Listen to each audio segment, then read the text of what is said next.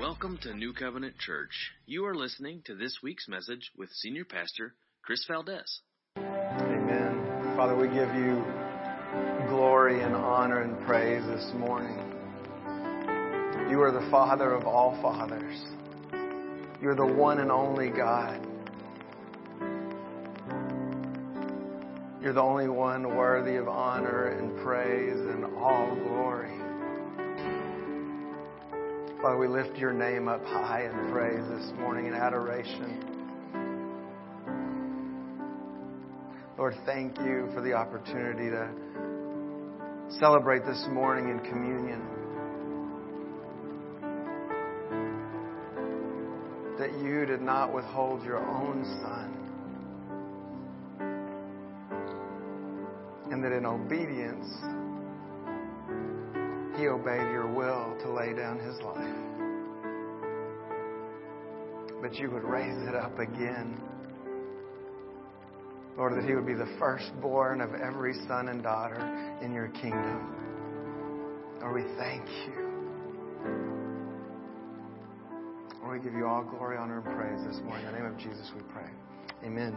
Amen. Well, you may be seated. We are so glad that you're with us this morning. Happy Father's Day. Thank you. Each of you, excuse me, has a far greater impact as a father than you realize. Not only as a father, but as grandfathers and great grandfathers, mentors to men in your life and, and your children, both your own and others, look up to you even when you don't realize it the best example that we can set as men and fathers to our children and to those around us is to follow the Lord. And I pray that God will lead and direct each of our steps to be the men and fathers He's called us to be. And we just want to honor you this morning. Well, this morning we're starting a new series that's called The Rest of God. I've said many times uh, when I preach that I'm preaching to myself first. It's what God has or is currently speaking to me usually. And this series is certainly one of those. I knew I would be preaching on this topic at some point, but I thought it would uh, be further down the line.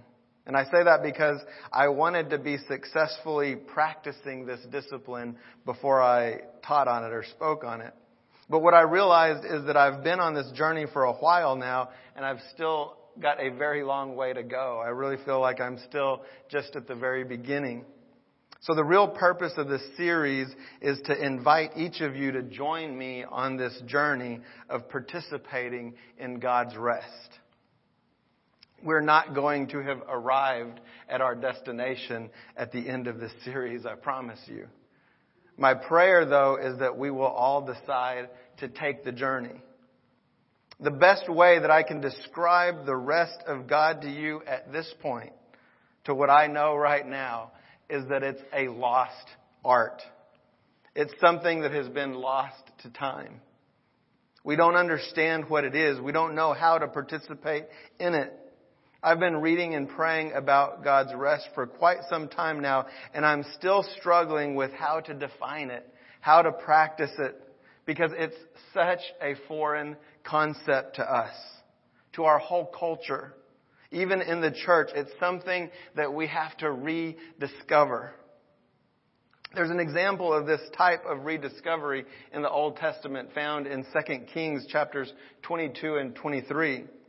It was during the 18th year of the king of Josiah. He was the king of Judah. And the priest Hilkiah finds the book of the law. He rediscovers the law. It had been hiding in plain sight in the temple. But it had been lost to time. If you read these two chapters, you will find that the temple was present. Priests were present. Prophets were present. But everyone had forgotten the Word of God. They weren't practicing it. They didn't even know it existed until it was found again.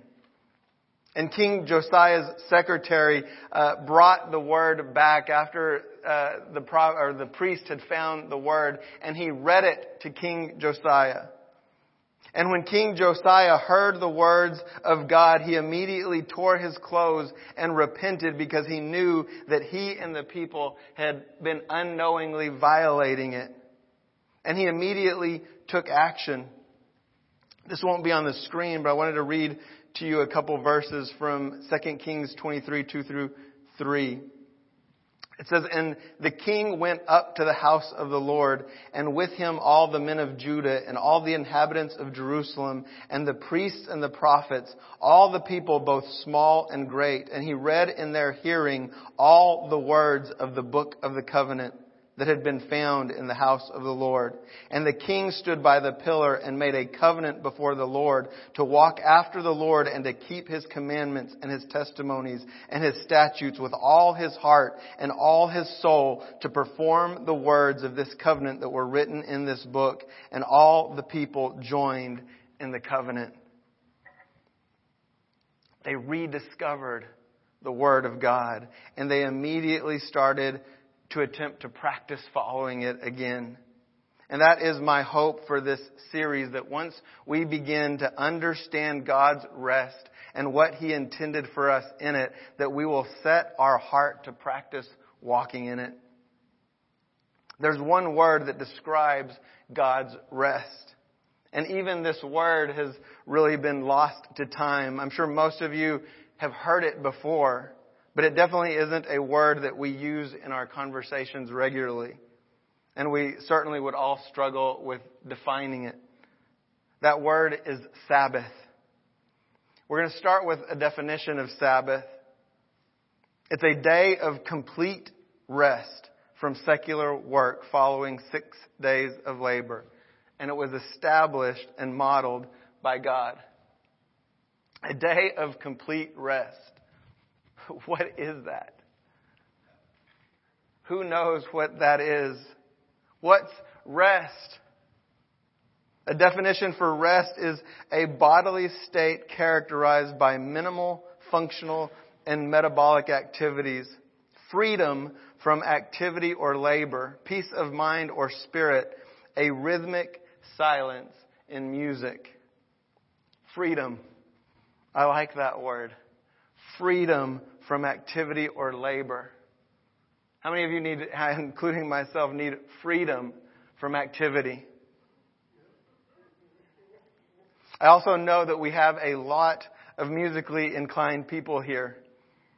And I thought that final definition really gives us a different perspective for rest. A rest in music is a period of silence, a moment of freedom from sound. How many of you fathers have ever, ever, ever, I need to speak, have ever uttered these words to your children? Just give it a rest. What do we mean by that? Silence. Just one moment of silence. I'm going to make a wild assumption this morning that you are just plain tired exhausted. Often you feel totally overwhelmed. And the last thing that you need is something else to do. And this feeling is so great that even what I am talking about this morning just sounds like one more thing for you to do. One more rule that has to be followed. But my prayer is that this message and that this whole series for that matter doesn't come across like that. My prayer is that we will find the amazing beauty of the Sabbath and what God intended for us in it. And once we fully understand it, that we will long for it and look forward to practicing it. Not because it's a law or because it's a rule, but because it's our heart's desire. Practicing the Sabbath imparts the rest of God to us. Actual physical, mental, spiritual rest, but also the rest of God. Parts of God that we can't comprehend or understand in any other way. The things of God's nature and presence that we miss in our busyness. Some knowing is never pursued, only received. And for that, we need to be still Psalm 46:10 calls us to be still and know that I am God. There are things that we will never know about God unless we take the time to be still, to cease from our activity and to rest. Even the world realizes that we have a problem. They just don't have a solution. I was reminded of a song by the group Alabama. It was released in 1992. That doesn't sound like that long ago to any of us of some age, but that was 30 years ago. And that tells you how fast time goes by if we don't comprehend it, if we don't take time to realize what we're doing and where we're at. And I want to read just a few lines of this song. The song was called I'm in a Hurry. So I'm in a hurry to get things done. I rush and rush until life's no fun. All I really gotta do is live and die, but I'm in a hurry and I don't know why. I don't know why I have to drive so fast. My car's got nothing to prove. It's not new, but it'll do 0 to 60 in 5.2. Oh, I hear a voice that says I'm running behind. Better pick up my pace. It's a race and there ain't no room for someone in second place. I'm in a hurry to get things done. I rush and rush until life's no fun. All I really gotta do is live and die, but I'm in a hurry and I don't know why. Haven't we all experienced that? It's part of the fabric of our culture. We pride in it. I know I have. My whole life, I started working when I was 15 years old, and I think there's been once, maybe twice, that I've had a two week vacation. I've never gone a day without a job. Every job I went from one to the next and started it immediately. And that was, and, and even is in, in the way that my mind works, just a, a point of pride that I work hard. I'm busy. I'm always accomplishing something, and that's ingrained in us, into our culture. It's all we know. Ask anyone how they are, and the most common answer you will probably hear is, I'm busy. There's so much to do. But what is all our busyness accomplishing? Let's take a look at where Sabbath came from and this word. Genesis 1 recounts the six days of creation. We're not going to read uh, all of that or get into the details of creation other than to mention that God created all the visible heavens and earth and everything living in it during those six days. The very last thing that He created was us. Our focus during this series will be on what happened after the sixth day. And we find the answer to that in Genesis chapter 2, starting in verse 1. It says, Thus the heavens and the earth were finished, and all the host of them. And on the seventh day, God finished his work that he had done, and he rested on the seventh day from all his work that he had done. So God blessed the seventh day and made it holy Holy means to be set apart, to be other than. He made this day other than every other day. And on it, because on it, God rested from all his work that he had done in creation. God rested. The word used here means to cease or to rest from labor. Satan has done an amazing job of perverting our idea of both work and rest.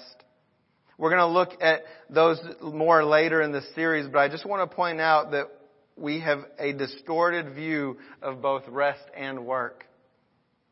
Most of us are probably at least familiar with 10 of the commandments, or familiar with the 10 commandments. Some of you may even have them memorized.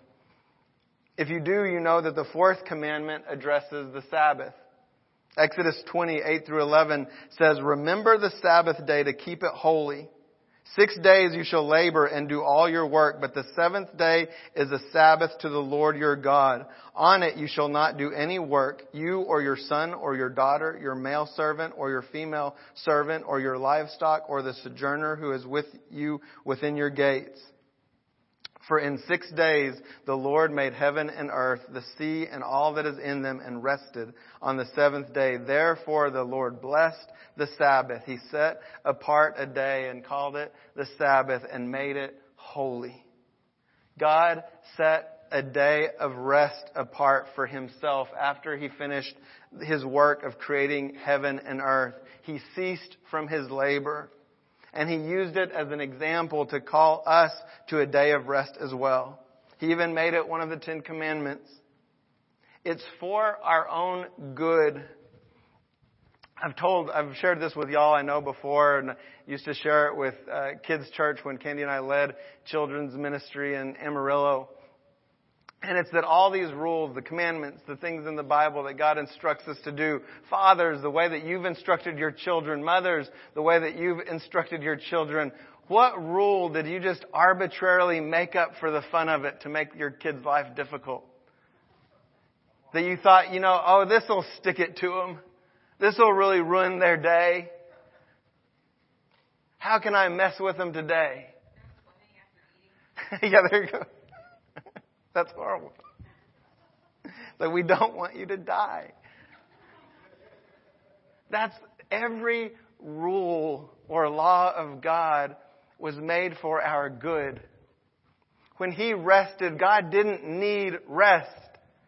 He doesn't need to relax or take a, take time to rejuvenate or get His strength back. He did it as an example for us because He knew we needed it and he was going to give us the instruction to do it. So he set the example.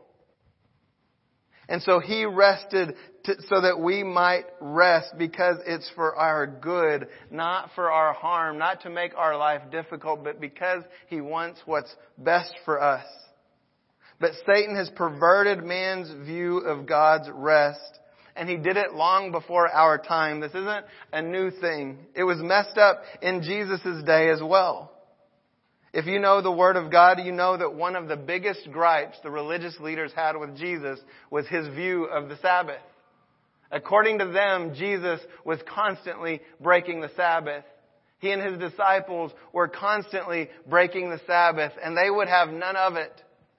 It was one of their primary reasons for having him crucified according to their interpretation, Jesus wasn't doing it correctly. We're going to look at Mark chapter 2 verse 23 through 28. This is one of those examples. It says, one Sabbath, he, speaking of Jesus, was going through the grain fields. And as they made their way, his disciples began to pluck heads of grain. And the Pharisees were saying to him, look, why are they doing what is not lawful on the Sabbath? And he said to them, Have you never read what David did when he was in need and was hungry? He and those who were with him, how he entered the house of God in the time of Abiathar the high priest and ate the bread of the presence, which it is not lawful for any but the priest to eat, and also gave it to those who were with him. And he said to them, The Sabbath was made for man, not man for the Sabbath. So the Son of Man is Lord even of the Sabbath. Jesus is saying exactly what I said just a moment ago. The Sabbath isn't a random rule that God made up to see if we would follow. It was created for us. God doesn't need it. He doesn't need to rest. We do. And Jesus is saying the Sabbath isn't for God. He doesn't want to just see if we'll do it or not. He said the Sabbath was created for you because you need to rest. This is something that we will have to practice. We can start small, kind of like exercising. If you haven't been running, it's not a good idea to start out with a marathon.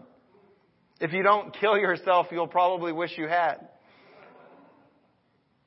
This is a journey, a discipline that we need to add to our lives to start practicing. And that is something that I can say I've started, but, but like I said, I didn't get or haven't made anywhere near the progress that I would like to. Trying to take out five minutes of the day where you sit and do nothing and sit in silence and focus on God with all, like we literally have constant input. Even when we're not, even let's say you're going on a walk, how many of you uh, play music the whole time you're walking? Or you're listening to a podcast, or you're reading something on your phone. Like we can't do any activity without having another input. And when you shut off all those inputs, it's like you were going 100 miles an hour and just slammed on the brakes and like you can't even comprehend it. And so literally after just a few minutes, you're constantly having to take your thoughts back to God, back to God, because your mind's just going all over the place and you're thinking, I wonder what's going on Facebook. I wonder what song I could listen to now. I wonder what's on TV. I wonder what, I mean, just constant distraction because we have no idea what it is to just rest.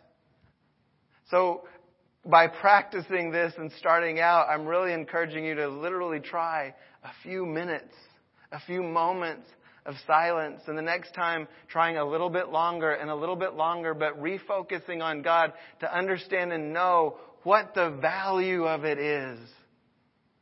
And what you will get out of it and what God will provide to us if we'll take a moment to rest. It's a discipline. At, at its simplest form, the, the, there are two types of disciplines disciplines of engagement and disciplines of abstinence.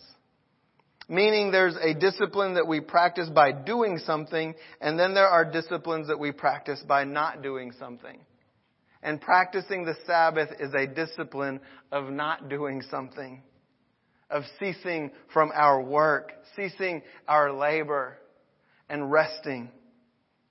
Someone asked a question regarding Sabbath to Dallas Willard, who's a famous theologian who's passed, but uh, the question that they asked him regarding the Sabbath was, do I just sit there? And this was his answer. It's not what we want to hear. Simply stated, yes. Of course you can still breathe or walk about, but this is an application of the law of Sabbath to make us stop labor, to make us stop doing anything in the way of work.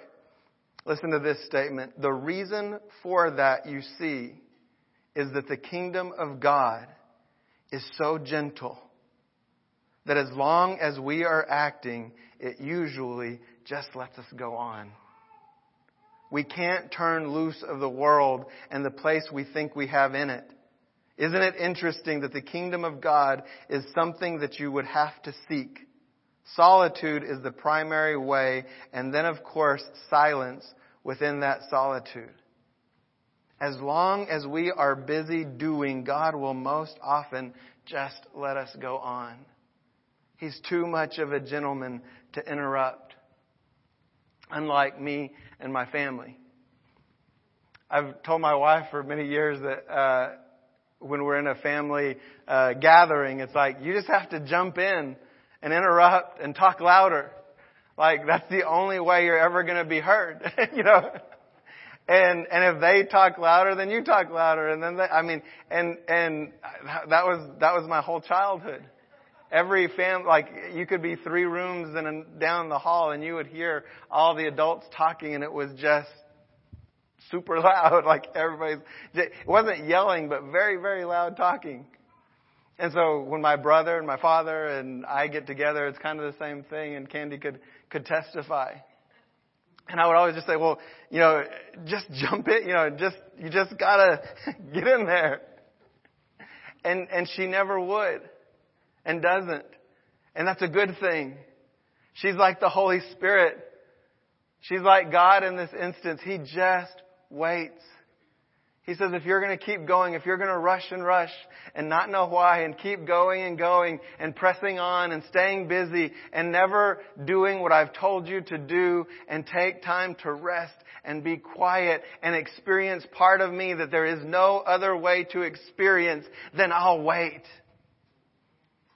I'll wait. I'll wait for you to shut up to stop talking. And it's the only way that we're going to experience that part of God. It's the only way that we're going to hear what He has to say is if we take the time to listen. But again, I'm not trying to be legalistic or put one more rule for us to follow. It's that our heart would realize what God has to offer and that we would desire it enough. Our heart would want to participate in that enough that we would set aside a moment to be quiet, to rest, to listen and to see what he might have to say, to let all of that confusion subside. One of the things that God did after every day, as it said, he looked at what he had done and said that it was good. And on that sixth day after he created man, he said it was very good. But I think one of the things that he did in that day of rest was just enjoy what had been done. How often do, do we work and work and work and, and accomplish things, sometimes big things, but don't even take a moment to enjoy what we've accomplished? There's another account in the Bible that Jesus shares a parable of the man who, who had, was doing very well for himself. He was very wealthy. He ran out of room to store all of his grain and wealth. And so he built bigger barns so he could store more. And when he finally finished and got it all loaded, it said that he didn't know that that was the day he was going to die.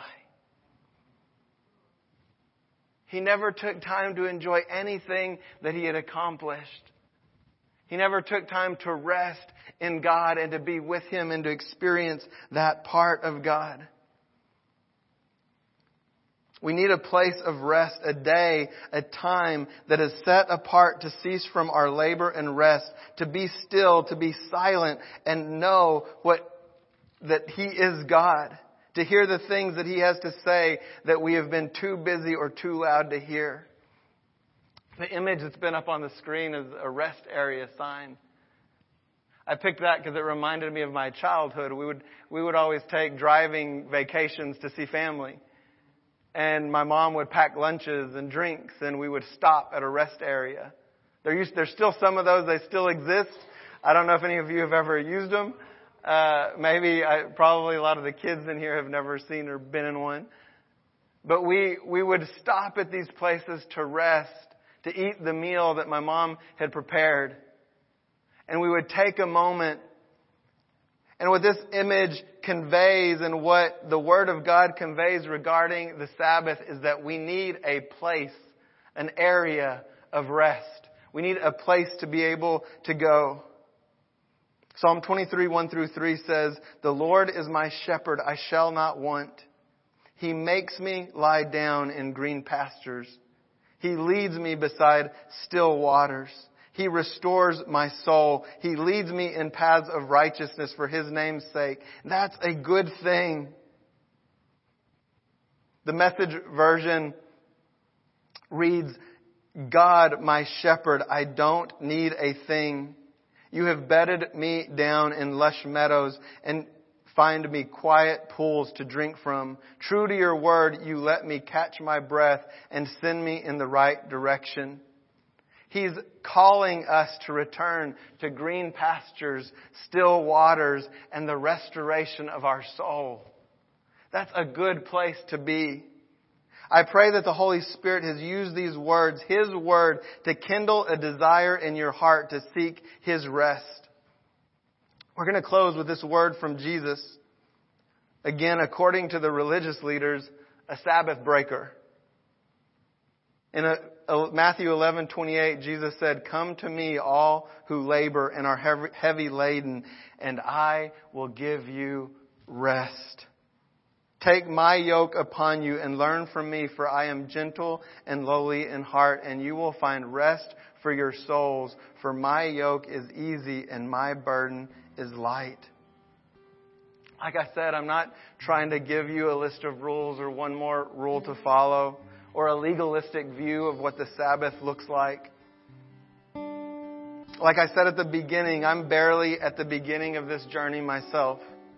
But what I do know is that I need God's rest. I need to practice a Sabbath for my own good. The desire in my heart is growing.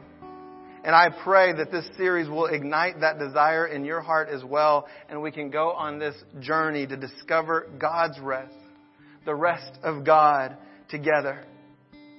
As we close in prayer this morning, ask the Holy Spirit what He's saying to you. Will you bow your head with me?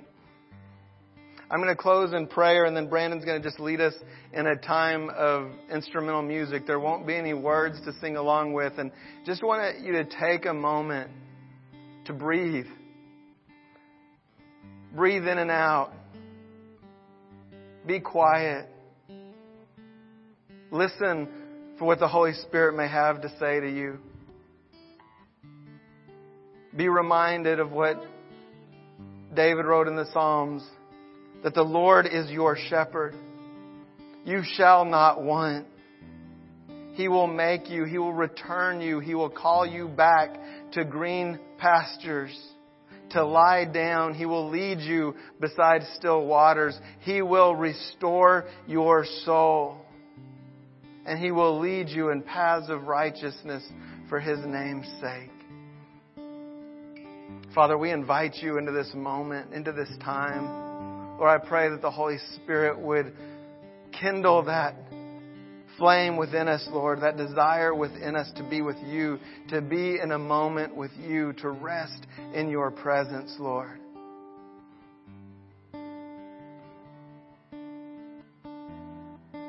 A place where we can find your rest, where our souls can be restored.